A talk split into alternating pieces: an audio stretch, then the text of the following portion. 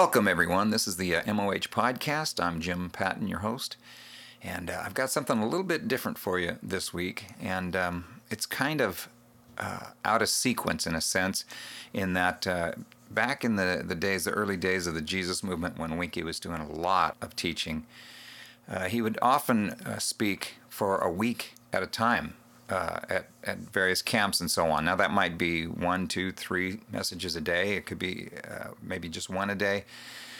But he was in the habit of delivering some really powerful, potent messages that would really mess people up and make them look at their lives and make a determination about whether or not they were going to serve God and whether they were going to give their all or not.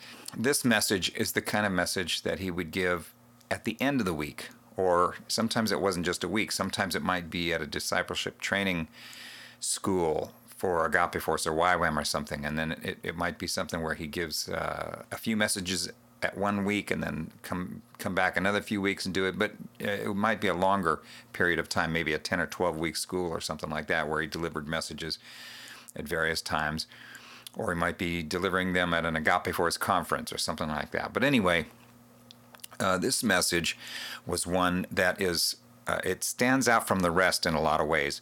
And it's extremely important, because when you've had a lot of heavy-duty preaching, when you've made some very positive choices, they can come back to bite you, so to speak, because when you're young in the Lord and you're just making all these commitments, sometimes you might find yourself going overboard. Sometimes you might find yourself being distracted. Sometimes you might find yourself being attacked by the enemy, any number of things.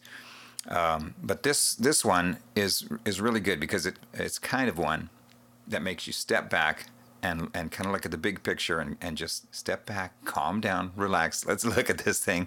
This is a really important one in regards to all the rest that he would teach. And it's kind of one you might need to go back and listen to from time to time if you find yourself in any of these situations that you'll hear him describing. But it's one that's called Living Like Jesus. And it's a really powerful message that kind of, I don't know, one ring to rule them all. It's that kind of thing where the bottom line is, Jesus said that we are to be like him.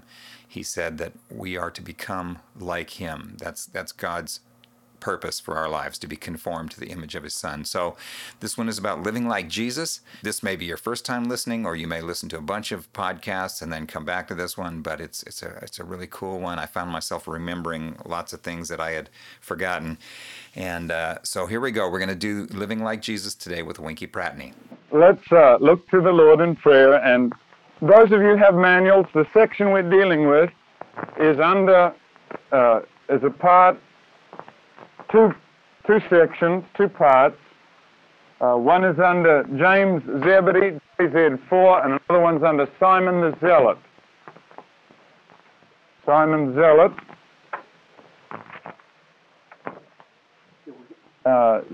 Seven. Yeah. I think we got something weird up here, friends. I don't know what it is. It just sounds weird.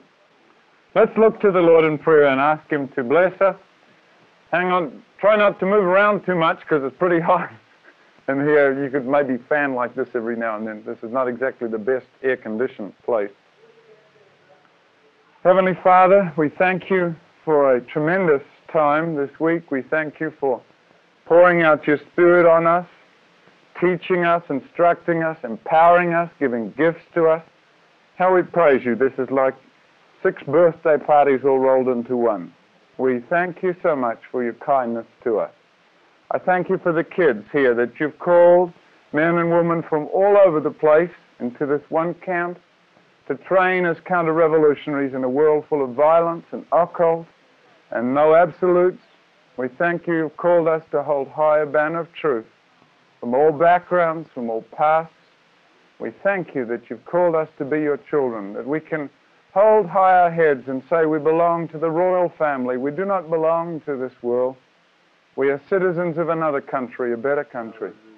Now we praise you for what you have done. Thank you for your kindness, for cleaning up our past and making us totally different people from the kind of people we used to be. Thank you we can start new and clean with fresh clothes on and look at the long road ahead and praise you that you are our Father. How we thank you, O God, for all you've given us. Now, Lord Jesus, in this session we come again and we ask you to just deal with this afresh. We pray that you'll help us understand what it means to be holy, to walk with you, to hold your hand, to know your love, to draw on your power that we may serve you effectively. In Jesus' lovely name we praise you. Amen. Amen. All right, friends, I'm going to give you a list of things first. We're going to go through what it does not mean to obey God. The first section is under Simon the Zealot, I believe. You'll find it SZ7 and on. Simon the Zealot 7 and on, those who've got manuals.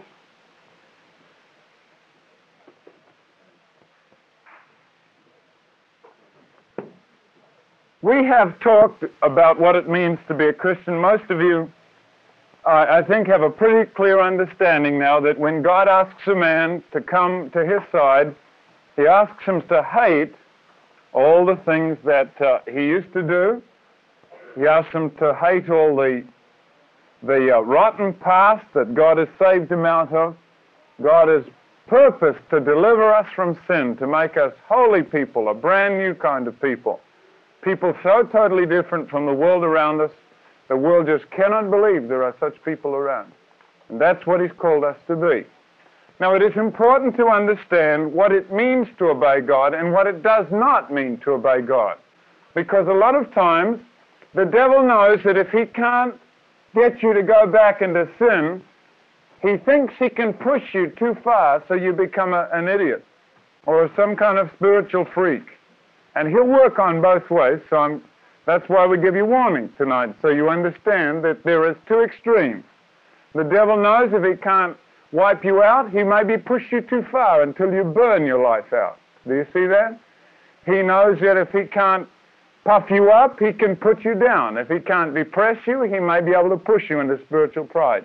So watch out for the extremes. We have said the Christian life is always a balanced, happy, relaxed, joyful life. There may be trials, there may be temptations, there may be problems and troubles, but Christian life is not a driven, biting, hard, teeth-clenching type thing. The disciples were not a band grimly determined to save the world. They were a relaxed, happy, joyful little group that went out singing before Jesus' crucifixion. Understand that.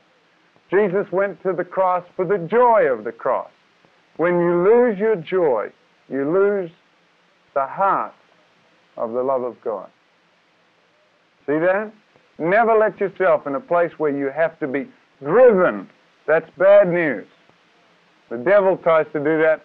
The Christian is led. Understand, the sheep are led by the shepherd. The shepherd goes before the flock and leads them.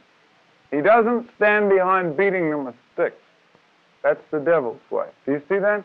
You feel yourself driven, pushed, hardened to something, then draw aside, rest up, seek God, check your life again, watch out for enemy attack. All right? Let's go into what it does not mean to obey God. First of all, it doesn't mean that you've got this thing, I call it tragic. Obeying God is not tragic.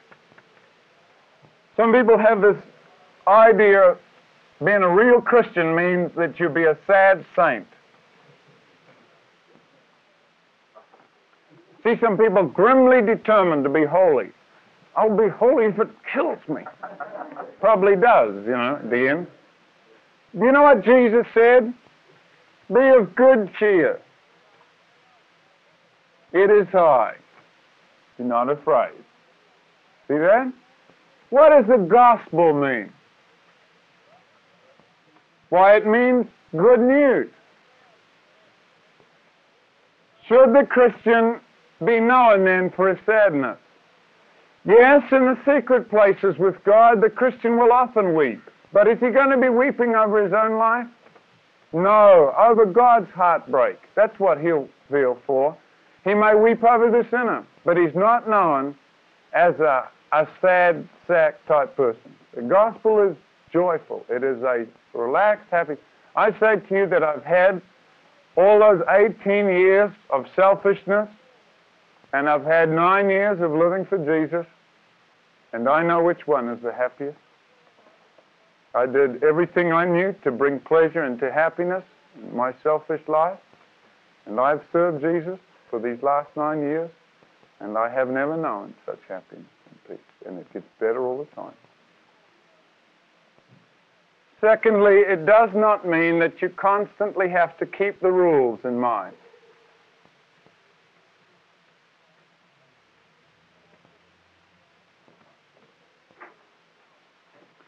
When you've really made a surrender to God, now remember this week we've gone over some pretty rough things. We've given you the whole basis, a large number of principles which will really cut holes in selfish kids' lives. And as always, when you see all these things and you learn them in a week, they'll cut holes in your own life. And we've given you a lot all at once. Most times you never get this, I don't think, spread over 3 years. I know some Christians never heard about this in their lives. They need it, but they never heard it. Now, we've gone over and over some really hard-cutting things this week that have really chopped deep and hurt. Somebody says, oh, you know, in the next session, oh! But understand, serving Jesus does not mean that you've constantly got to go around saying, all right, now let me see, is this for the highest good or not? Do you see what I mean? Some of you are going to get into this thing in your mind. You're constantly introspective, checking every little motive, worrying about, you know, this thing and that. Do not do that. Usually when a man's heart is set on serving God and God has dealt with him thoroughly, you'll find that spontaneously out of his life and out of his walk with Christ comes the actions that he has to. He doesn't have to force himself, now I will do something good. And you don't have to go around thinking, listen, when you were a sinner, did you go around thinking, now I am serving myself when I do? Did you think that? Did you have to go around and say, now I am going to drop these drugs because I love myself supremely? Did you have to check every time you thought, now I'm going to get messed up here because I really like being selfish? You don't have to think that. You just, boom, you did it. You forgot it. Now, the Christian's new life ought to be spontaneous like that. He doesn't have to go around checking, am I doing this for the... The only time you need to check is when there's doubt in your mind. You know, there's an area of check, and the Holy Spirit knows how to check you. If you feel an area of doubt, gray area, then you check. Then you go back, examine your motives. Is this right, or is it... See that? But if you find yourself getting hung up, and every 3 seconds you're looking at your motives and getting on your knees and going, you know, then you'll know you're getting pushed into this tragic thing. And remember who does that, the enemy. He likes to hang you up in yourself. Remember what holiness is. It is not thinking too high of self or too little of self. It is simply forgetting yourself. And if you find yourself constantly talking about yourself, whether it's putting yourself down or putting yourself up, then is the time to go before the Lord and say, God, I'm sick and tired of talking about myself and praying about myself. I need to spend more time with you. The Christian's mark is that he talks about the one he loves most. And if that's Jesus, it'll come out. You shouldn't be able to bump into a Christian from this training thing and within 10 minutes of hitting the most interesting and exciting subject to them, start talking about Jesus Christ. That's the way it ought to be.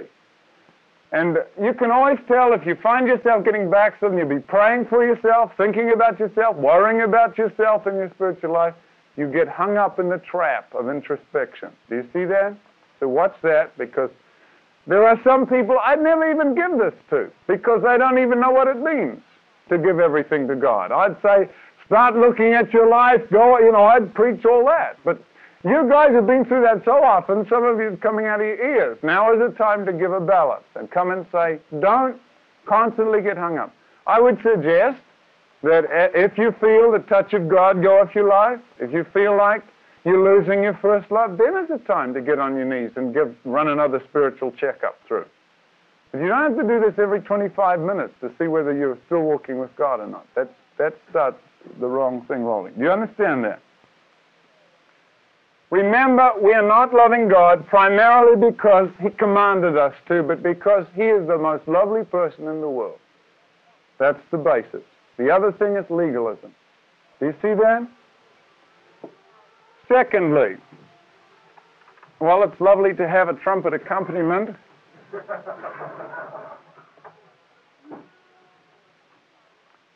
serving Jesus, number two, is not magic.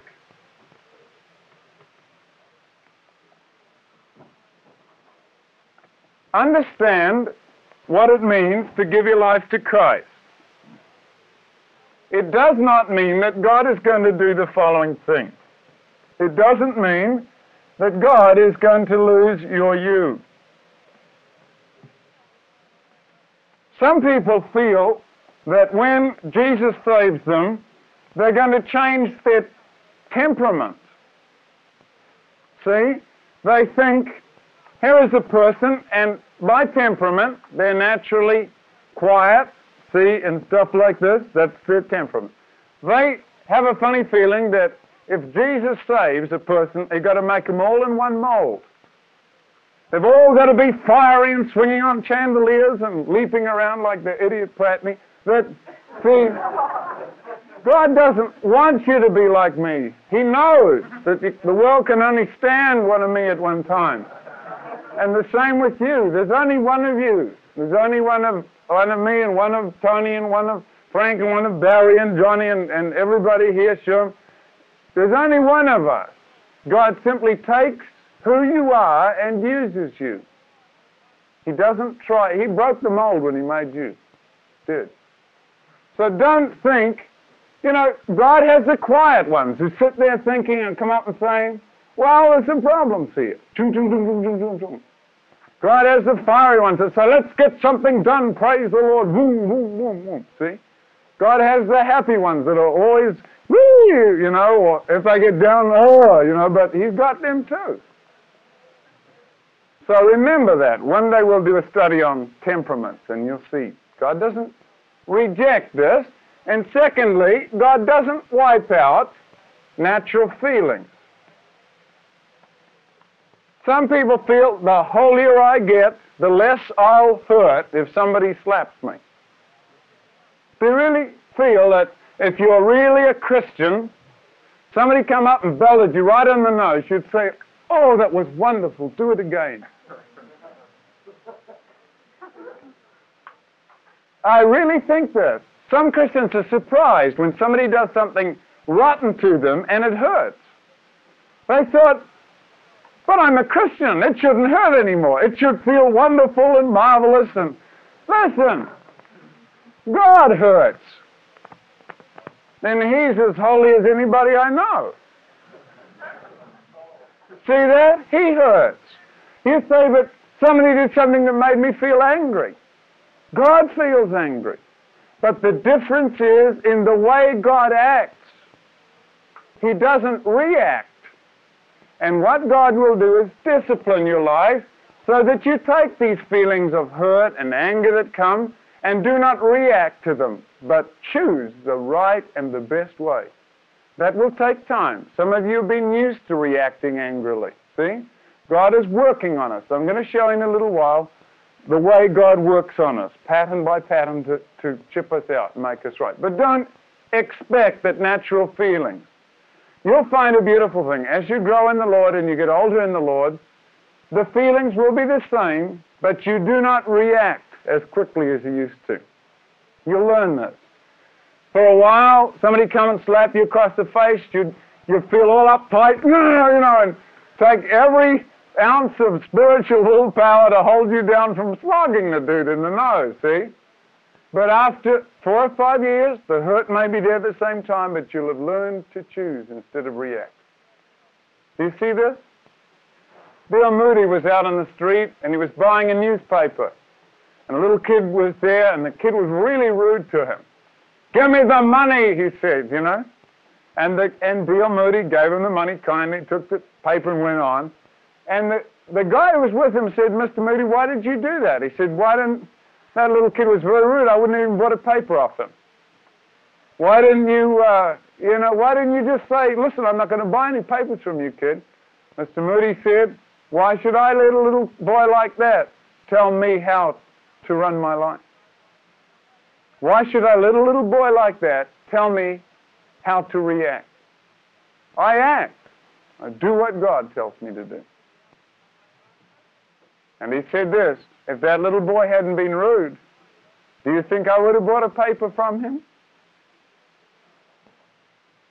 Do you see that? How would you feel if the person had not hurt you? How would you have acted towards them? That's what God does. He always says, all right, how can I wisely act towards this person? He always does that. And this will take time, but God does not wipe out natural feeling. Hope you understand that. Then, another thing here, being perfect is not freedom from mistake.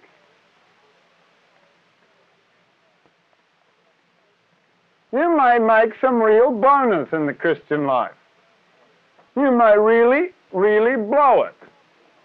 You do something dumb, you rush into something, and afterwards you find out it was absolutely dumb. But don't be afraid to admit that.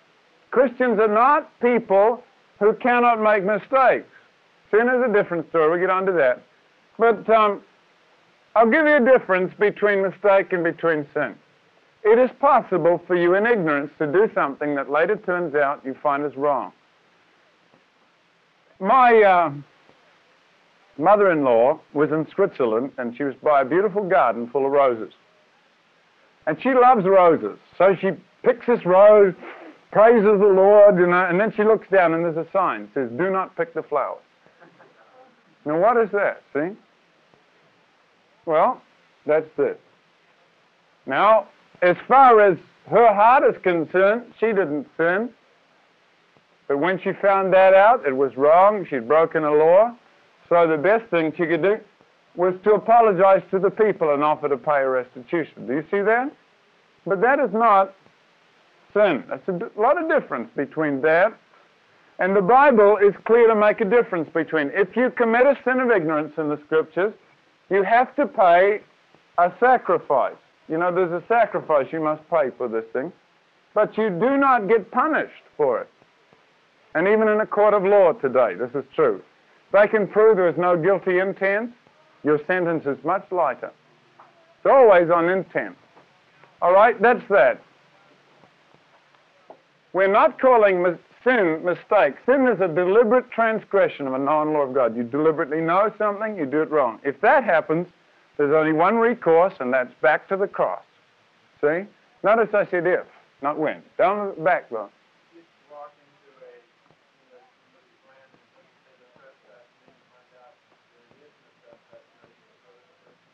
Yeah, if you feel like that has hurt him or injured him or some form of restitution needs to be made, then I would do that.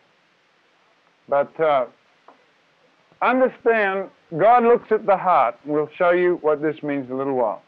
Now, let's push on here rapidly. God doesn't have infallible people, no popes, see? Only dopes.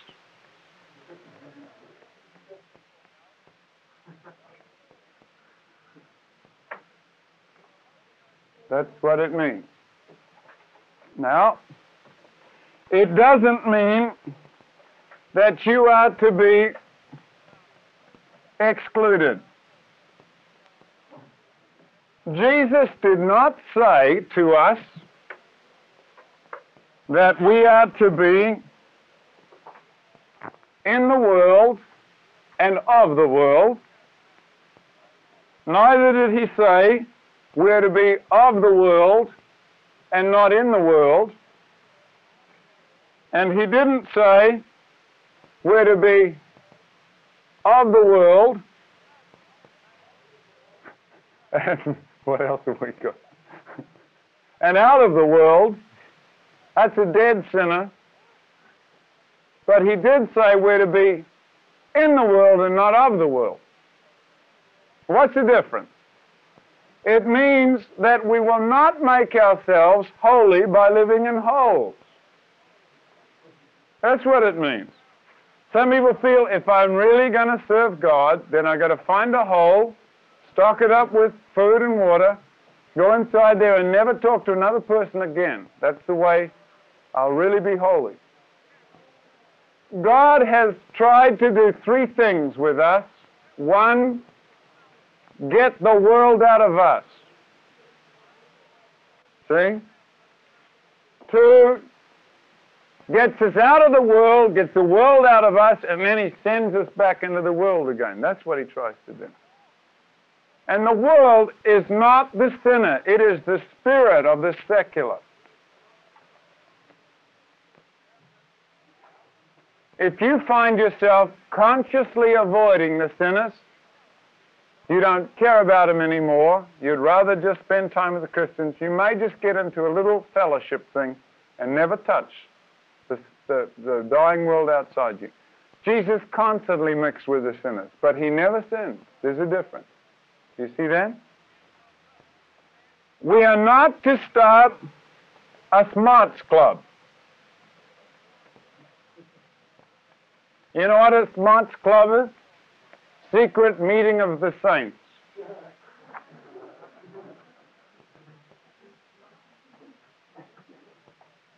Now, practically, being perfect or obeying God does not mean we will practically be able to love all people, everywhere, always.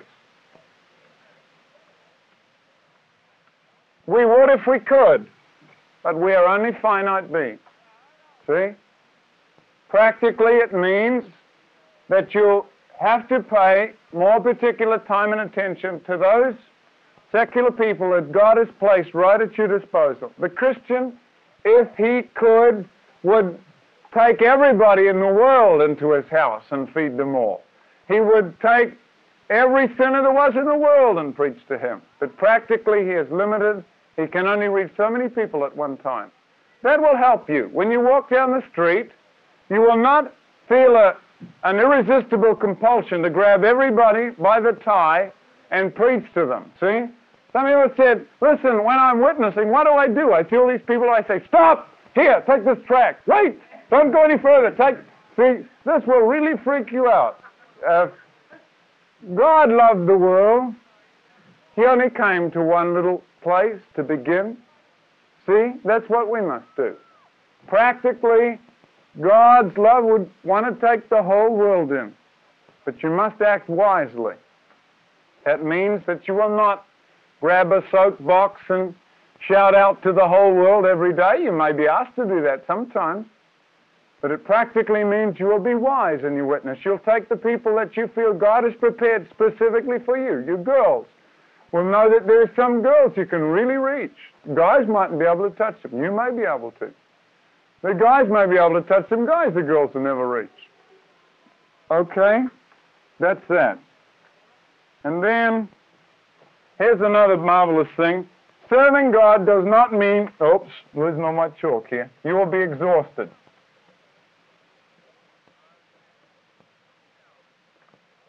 The devil always tries this tactic out with a young Christian who's really keen to serve God.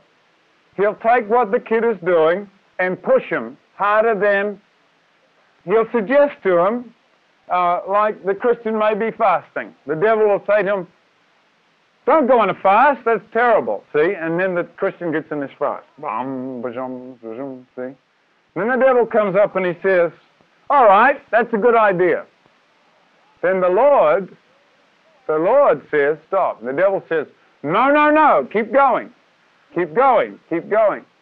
90 days later, a skeleton is sitting there, still. You ought to check, all of you. Some of you are fasting, this is good. Remember this. Remember to check with the Lord carefully. Make sure there's that sense of peace. If you feel driven to go on in anything, you stop it right there and check again with God, all right? And another thing it means, being a Christian doesn't mean to say you have to pass out unconscious every night in order to preach the gospel. Some people think, if I'm really a Christian, I'm going to die burning, you know, and they do, very rapidly. When I first started in the ministry, man, we went to camps, we didn't eat, we didn't sleep. For 4 days on end, we went around looking like ghosts. We had revival, but only once a year. It took the rest of the year for us to recover, you know. Watch this thing. The disciples one day were really heavy in preaching, and the Lord said, sit down by the well and rest.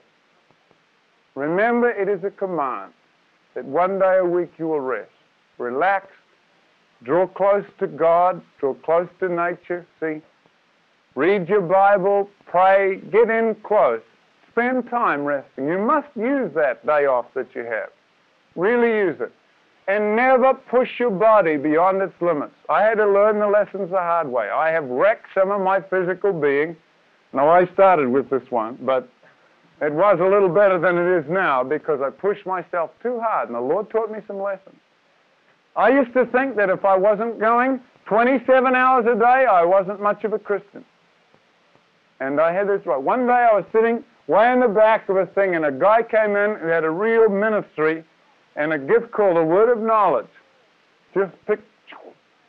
And this is what he would do. Different people had problems, and he'd be preaching for a while, and then he said, stop. He said, I want to give you some practice now. The lady sitting in the front, he said, could you stand up, please? She stood up. He said, you've got some real financial problems. Here's a scripture the Lord gave me. Boom. She cried all over the place. She did have some financial problems.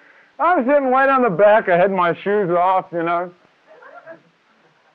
He says, Winkie Pratney, could you stand up? I thought, wow, there's two Winkie Pratneys here, isn't it? Wow. I stood up. I'd been praying, you know, I'd been driving on for the Lord, doing these things, have to get this done, got to get, you know, this. He said, and I'd been praying the night before. I said, Lord, I've been gone 6 months, and I haven't even heard you speak to me. I've never heard one supernatural thing. I've just read the Bible, studied, prayed, witnessed, you know, but nothing. I said, I wish you'd speak to me. I went to sleep weeping, you know. Now I'm sitting down in the back with my shoes off, just sitting there writing notes, thinking, yeah, this is a good seminar, you know. Stand up. So I stood up, looking around. And he says, I've got a message for the Lord from you. From the Lord for you. Slow down. Ah! You know, shot me down in flames. And then he gave me a scripture verse. But I listened. Really did. I have learned to relax. Now, I find I'm doing more now with this relaxed thing than I was doing before. I'm not spinning my wheels so many times. When I do something, it gets done. And you must learn this lesson. Serving God does not mean you'll be exhausted. That's not what it means. It does not mean that God will hold you accountable for things that you could have learned if only you had served Jesus earlier.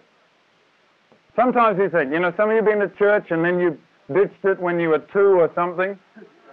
You backslid or something, and then you came back when you're 50, and you're sitting here saying, oh, you know, and this, all this condemnation of what you could have done from between 2 and 50. See, that all hangs behind you. But God does not hold you responsible for what you could have learned if you had known Him then. Just what you do learn from this point on. Do you see that? Don't be condemned about, and another thing is about the past. You know, oh, if only I'd known this earlier, then I could have... Don't get hung up about that. God starts you where you're at and works from there, and that's where you should start. Now another important thing. Serving God does not mean you'll always be excited. Very, very important thing. Underline it. Christians feel, brother, if I'm not jumping, shouting, swinging on a chandelier, jumping and scratching the walls, leaving Pentecostally shaped holes in the walls, I am not serving Jesus Christ. Excitement is good to stir up. God stirs up excitement in a city. He'll often ask Christians to do some things that really stir up excitement in a city, but the main thing God is looking for is obedience, not excitement. And you'll find times when God withdraws the sense of His presence from your life to teach you to obey, whether there's fun there or not. Do you see that? Sometimes God will take His sense of His presence from you. And understand, when the sky is grey, the sun is always there. It's just behind the clouds. The very first person I ever met in Teen Challenge in San Francisco was a young man, and he had just been saved for 2 weeks, and he taught me a profound lesson on God. He said, "I've been praying, I want to go to Bible college, and I think the Lord wants me to go." But he said, "I haven't heard from Him for 2 weeks." And he said, "But I got His number. The Lord is standing there with His arms folded, and He told me to obey Him, and I'm just doing it, and I know He's going to watch to see what I'm going to do. And when I prove to Him I'm going to do it, whether I know He's around or not, He's going to get me to Bible college." I found out later he went to Bible college. There's a testing process. You know, we want to serve God. "Oh, Jesus, I will serve you as long as there's this marvelous feeling in my heart." And then the feeling goes away. You get a headache or something. "Oh, I'm not going to be a Christian anymore now." See that? God will test you. He'll take away the feeling to see if you obey. Just, you've got the Word, walk in it. I've heard David Wilkerson and other men of God say, "I've gone through a dark night of my soul for 3 months when I did not hear the voice of God. Wept and prayed," and he said, "God just laid out before me obedience.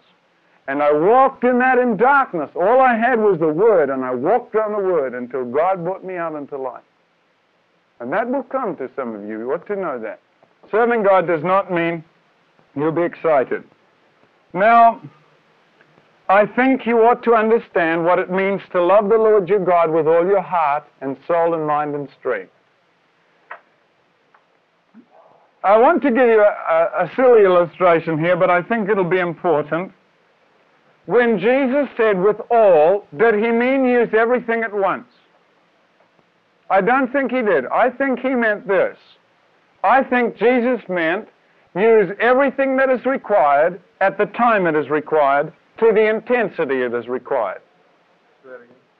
Jesus means when He says all your heart, all your soul, use all the particular faculty that is required for a job, and I'll illustrate this in a second, when it is required, and just how much is required.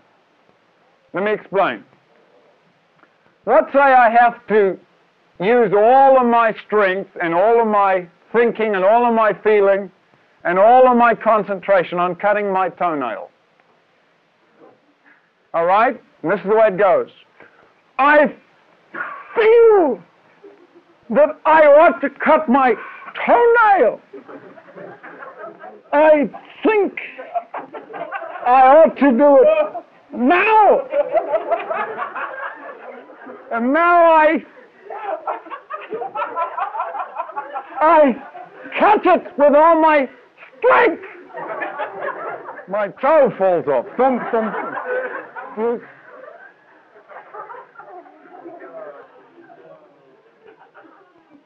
I want you to see two pictures here now. Here is a mother, and she's got a baby. Here's scene one, a mother with a baby in a cot, all right?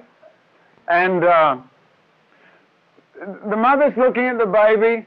The baby's asleep. The mother feels this calmness. See, she's got this little ripples of love. She's looking at this little creature. There's a fire, an open fire burning. Back there. She's looking and going, you know, like this, just looking at the baby. Then she goes away to wash dishes. Now, while she's away, a spark jumps out of the grate, lands in the bottom of the baby's crib. It catches fire. See? The baby starts crying. Scene two. Mother's washing the dishes. What's that funny smell? Baby's crying. Wonder what's wrong with the baby. She grabs the baby, boom, picks it up, sticks it under the... turns on, puts the baby out by putting it under the water. Now, you know the two scenes, all right? Scene one, what is the mother's emotions like? Calm. What is her mind? Very calm, see? What is the choice? It's very little, see? Scene two, you know, what are her choices? Boom, her feelings, you know, her mind racing.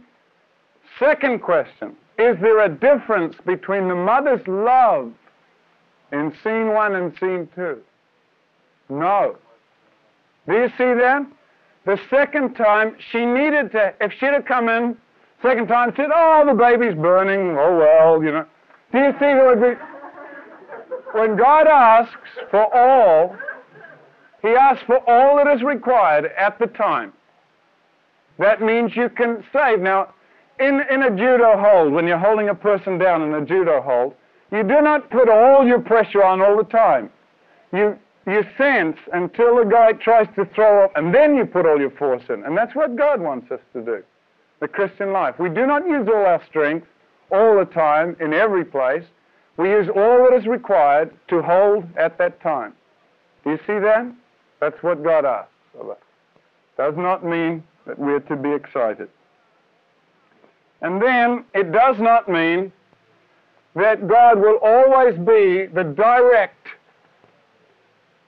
object of our thinking.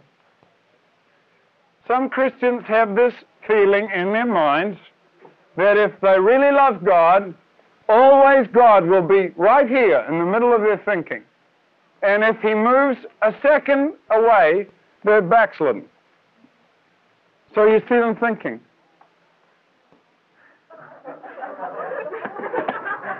Oh, I backslid. And we, you know, this. Your mind is a tool. God gave it to you. And when you're working on some math problem or putting something down, Jesus wants only preference on your thoughts. Do you see this? He does not have to be direct object of your thinking all the time, because if you're thinking, what can I pack? You're not thinking, you know, Jesus, pack, Jesus, you know.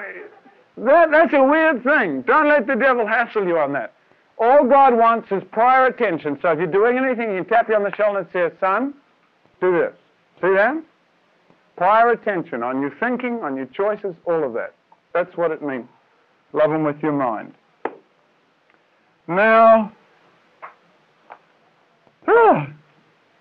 doesn't mean you'll be happy all the time. Isn't that a wonderful thing? Doesn't mean you'll always feel happy. It does mean you'll always be holy. And I'll explain what the word perfect means in a second. It doesn't mean that people always say nice things about you. Matter of fact, they said that Jesus had a demon because He was serving His Father. So prepare, we told you this earlier, you're going to serve Jesus, prepare to be spat on, prepare to be laughed at, criticized. That's all part of the package. That's part of the thrill of being a Christian. It does mean you'll always be holy. Now I'm going to give you a definition of the word perfect and show you what God is trying to do in your life.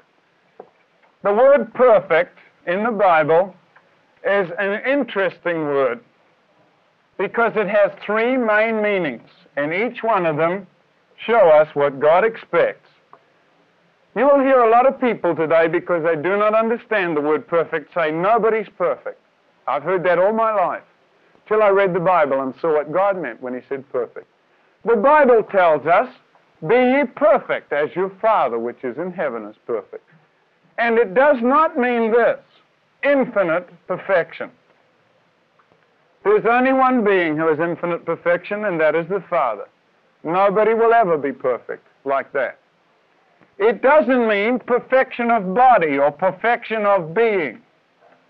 God is going to give you a perfect body one day, but He's not asking you for a perfect body now. He knows this is a body of death. But one day, we already went through that.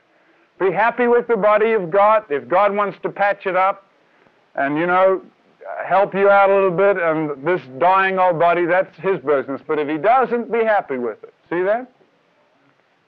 What the Bible meaning word, meaning of the word perfect is threefold. It involves, one, the word blameless. Two, sincere. And you'll find these words also used in the King James Version. God asks the Christian to be blameless, to be sincere. And three, the main meaning of the word perfect has the idea of mature or growing. Now that's what God means when he says perfect. First, let's look at sincere. That means totally honest. A Christian is not somebody who doesn't have anything at all to get straightened out. A Christian is somebody who is straightening out everything he knows that God has showed him to straighten out. That's what a Christian is. Some people think, I'm a Christian, fabulous, boom, I got saved yesterday, no more problems. No, you'll see in a second, God has got to work all the way through your past habits and undo a great deal that you have done in the past. But you only do one thing at a time with him. And he only asks that you be very, very honest as he deals with you. And it'll hurt. All the way along, there'll be hurt. Oh, and he'll shoot you down again, see? But God is kind. He lets you enjoy it for at least a week before he shoots at you again. Except in these camps. We're not kind at all, see? Blameless is not faultless. Illustration. Little kid watching his daddy pick flowers, you know, pick weeds out of, and Dad's hands get all sore.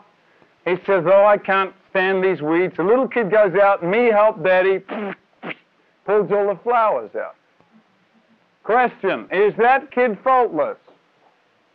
No. Question, is he blameless? Yes, he is. Why? No selfish intent. And that's what God asks. You as Christians, you make mistakes. You'll be at fault many times, but God, as he searches our hearts, if he finds no selfish intent, will call you perfect. Now, you are not to call anybody else perfect, because you don't know. You don't know how much they really know about what God... I don't come up to a person and say, listen, there's a perfect person. But God knows exactly how much you know about him, just how much you are doing. And if you want a simple definition of the word perfect, it is living up to all the light you have. The light is what you know about God. So perfection is simply to live up to all the light you have. Joy Dawson says it is doing the next thing God asks you to do. One thing at a time. God shows you something, you do it. He shows you something else, you do that. Not all the things that you're going to have to do 300 years from now. Just the next thing. Do you see that? Very simple. What is God asking you to do now? Do that. And when that's finished, he'll give you something else. Living up to all the light you have. And here's a beautiful promise in the book of John.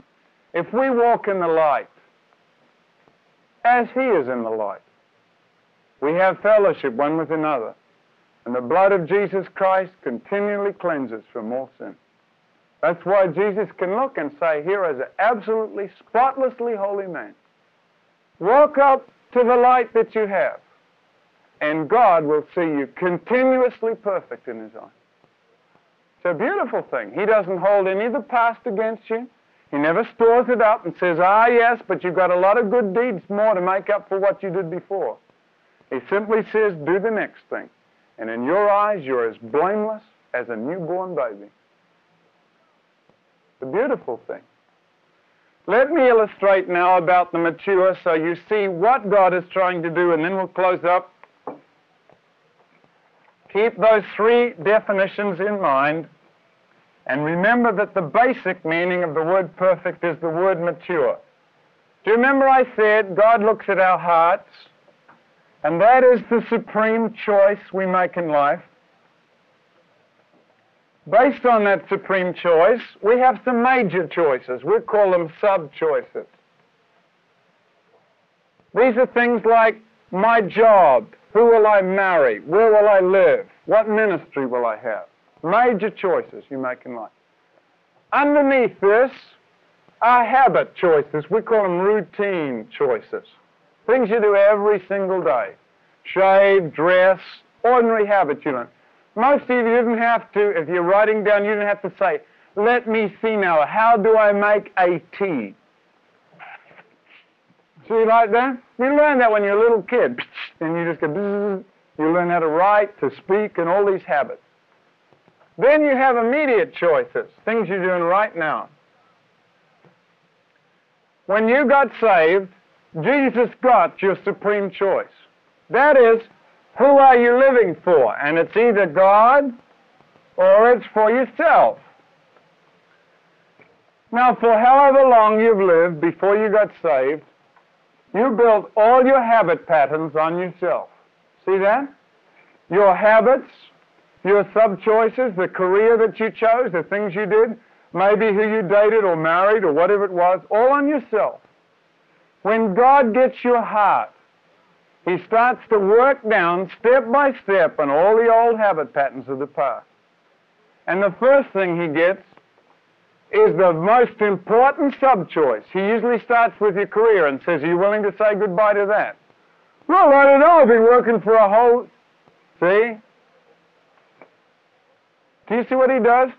He'll next ask, what about your date life? Well, I've been gone with this guy for 15 years. Ah, yes, but he'll say, have you taken that to me? Well, see, and then another big hassle. Well, and then when he's got that one out of the way, he moves down to the next one. And each one, it hurts just as much as the one before. But you know what he's doing? He's restructuring your entire life. Piece by piece, he'll work back down on that chain. Eventually, he'll come to your ordinary, everyday habits, what time you go to bed, what time you get up, the kind of food you eat. He'll be working on those next, see? If you're just a brand new Christian, cheer up. He's got all your major choices to go through, piece by piece. If you've been in the Lord for 6 months or so and He's gone through your job and you cleaned your date life out and fixed all your old girlfriends and boyfriends and wiped out everything else that you've ever known, cheer up. He's going to start on your habits next. On the way you get up and what time you go to bed and, you know, all these kind of things. And eventually it comes to when God is in our everyday, ordinary, immediate choices. He's dealing right down to them. Do you see that pattern? Now I'll say this, which will sum it all up and help you understand. Becoming a Christian is like learning to drive on the other side of the road. Becoming a Christian is like learning to drive on the other side of the road. When you gave your life to Jesus, you changed and you went totally on the opposite side of the road that you've been used to driving on all your life. Now, when I came from New Zealand to the United States, I had to be very, very careful because in New Zealand, we drive on the left-hand side of the road, here. And when I first arrived in America for the very first time and I got a taxi ride out from the airport, I like near got scared to death. This guy was driving on the wrong side of the road at 70 miles an hour.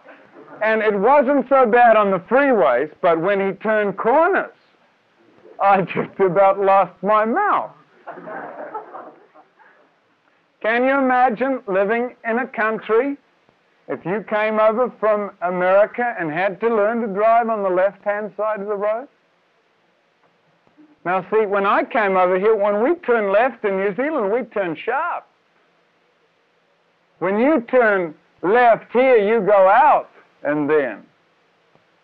And when I come to this country, I can't afford to learn to drive by habit. I've got to learn a brand new way of driving. Now, understand what this means. It does not mean that for the first 6 months, I'm going to work closer and closer to the right-hand side of the road.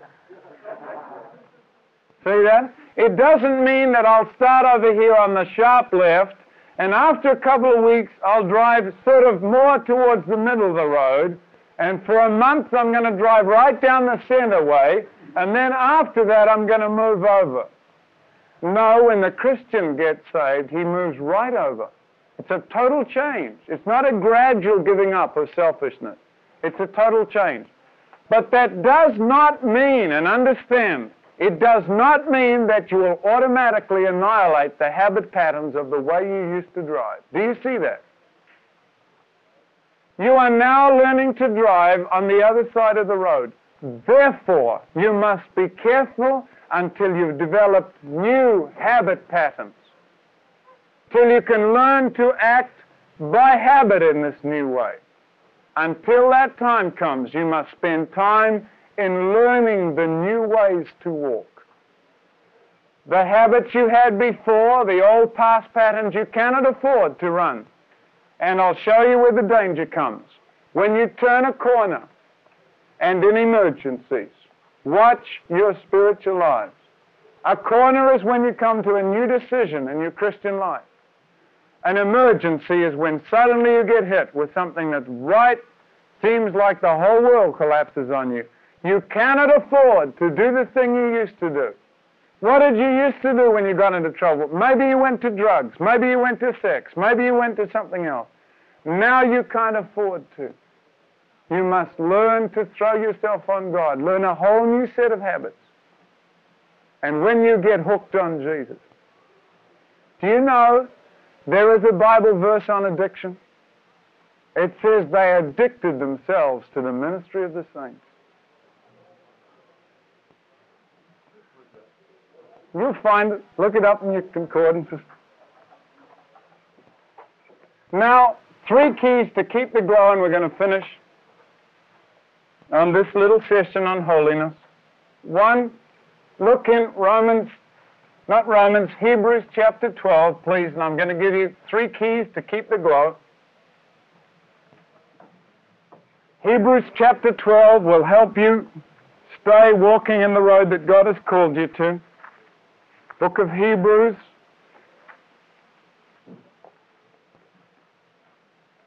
God says, Hebrews 11 tells us about all the great saints who went on before. Paul and Moses and all these other guys have all died in the faith. Have you ever wondered that if in heaven they had one-way video screens and they could watch all the Christians, what they were doing down here? Have you ever wondered what it would be like? It uses the illustration of a gigantic amphitheater where all the saints that have died before are watching a race. The race of the 20th century Christians to see the ones who will carry the prize for Christ. And it says, seeing we are compassed about with so great a cloud of witnesses, let us lay aside every weight. So here's the first thing. Unchoked. Here's your warning. Satan knows he cannot trip the Christian who really loves God by direct, outright sin. So he says, just waste a little time. See that? Just get wasting a little time. Watch out for the hindrances. You spend a little bit of time in some innocent amusements, and then it gets longer and longer and longer until finally you find suddenly your devotion is gone. You don't know how it happened. It just frittered away. So watch out for the hindrances. Stay unchoked. A runner, when he's running, he puts on those heavy weights on his boots and he trains in those things. And when the race comes, he strips them off and throws them away. Watch out for innocent amusements. Watch out you don't waste time. That's been my greatest battle, to stay away from wasting time. Use the spare moments to draw closer to Christ. Secondly, stay clean. The Bible says, the sin which does so easily beset us. All of you know the peculiar temptations you have. Some of you have stronger temptations. You girls, you may be tempted to be critical or to be bitter or to be lonely and depressed. Watch out for those areas. Learn to praise. Learn what it means to throw yourself on the Lord. You guys, you may be tempted in your mind. You may be tempted in some of your old habit patterns. Learn where you're weak and learn to rely on Jesus for those weak areas. And stay clean. If you ever get into trouble, do not cover it, bring it right out immediately into the light of the cross and say, Lord, I have failed you, I have sinned against you, and I come back the only way I know, back to the cross, back to the blood. Cleanse me, forgive me, set me straight again. I went off the road, see? Do it immediately. R.A. Torrey said this, keep short accounts with God. No long, overdrawn accounts. Short accounts. If there's a debt, pay it immediately. And that's the way you keep going. And finally, Christ-dependent. Do not think, young people, that holiness consists in how much confession and restitution you do and how much sorrow you have over sin. Holiness consists basically on how much you can know of Jesus Christ and Him crucified, on how much power you can draw from His love. That's what it means. How do you fight sin? By wrestling with it, by trying to put it down? No, just by doing this, by saying a firm no and instantly saying, Jesus, help me. That's the only way to beat sin. Don't wrestle with it. Say, no, Jesus, help me, and cast yourself instantly on Jesus. Learn to know Him. When you're lonely, learn to know Him as your friend. When you've been hurt, learn to know Him as your comforter. When you're bewildered, learn to know Him as the great shepherd. When you are angry, learn to know Him as the one who calms the troubled sea. Learn to know Jesus for every single need you have. That's Christ-dependent. Cover and follow and finish with a tiny little story that has meant a lot to me. I do not now live to please other people, even my Christian friends. I live because I know He is watching me. There was a boy who went to play football once. He was a good-looking guy for football, big, broad shoulders, no neck. The Lord just, boom, sit His head right down on his shoulders. And he looked like he'd make a good football player, but something, he would never seem to turn on the football field. He just didn't get it together. The coach wondered about him. And finally, the coach said to him, son, we're going to have to let you play sometime because you're on the team. We'll let you play this other team, but we're so far behind, we're going to lose against them anyway. That's how he just never seemed to make it. The day before it was time to play, this kid's dad died.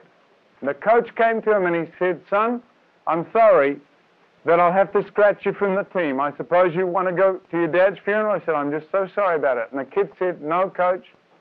He said, today I want to play. I must play today. The coach couldn't understand it, but the kid begged and pleaded with him. He said, all right, you can go, son. The kid went on in the field. He played like they'd never seen anybody play before in their lives. He played so good that at halftime, he'd brought them up equal to the other team, and though they didn't win, they carried him off on their shoulders, cheering him, top of their lungs. They'd never seen anybody play like that before. The coach said, kid, what happened to you out on that field? And the boy said, coach, my dad was a Christian, and he never came to these football games. The coach said, why not? He said, because, coach, my dad was blind, but today, for the first time, my dad watched me play. Young people, Jesus watches you. Heavenly Father, we are not who we appear to be among our Christian friends here. We are all that you really know we are in our heart of hearts, with our problems, with our temptations, with our troubles, and with our little victories and joys. But you love us each individually. You care about us each individually, and we thank you that you watch us. Help us to know that somebody who loves us very much looks at us every day and sees us every second of our lives, that we may play our part not to the world or even to the Christian, but to our Heavenly Father who sees in secret, and one day will reward us openly. In Jesus' name, amen. As I said, this is a really important message. It has to do with daily living. It has to do with how are you going to live like Jesus? How are you going to show the world who you are and who God is by being perfect, as Winkie defines it in this message? How are you going to be that perfect disciple, that perfect follower of God? I hope you enjoyed this one. I thought it was really powerful, and I'm glad we found this one. Listen to it more than once if you have to. If you have comments, make the comments, let us know what you thought, and we'll be back again. Thank you.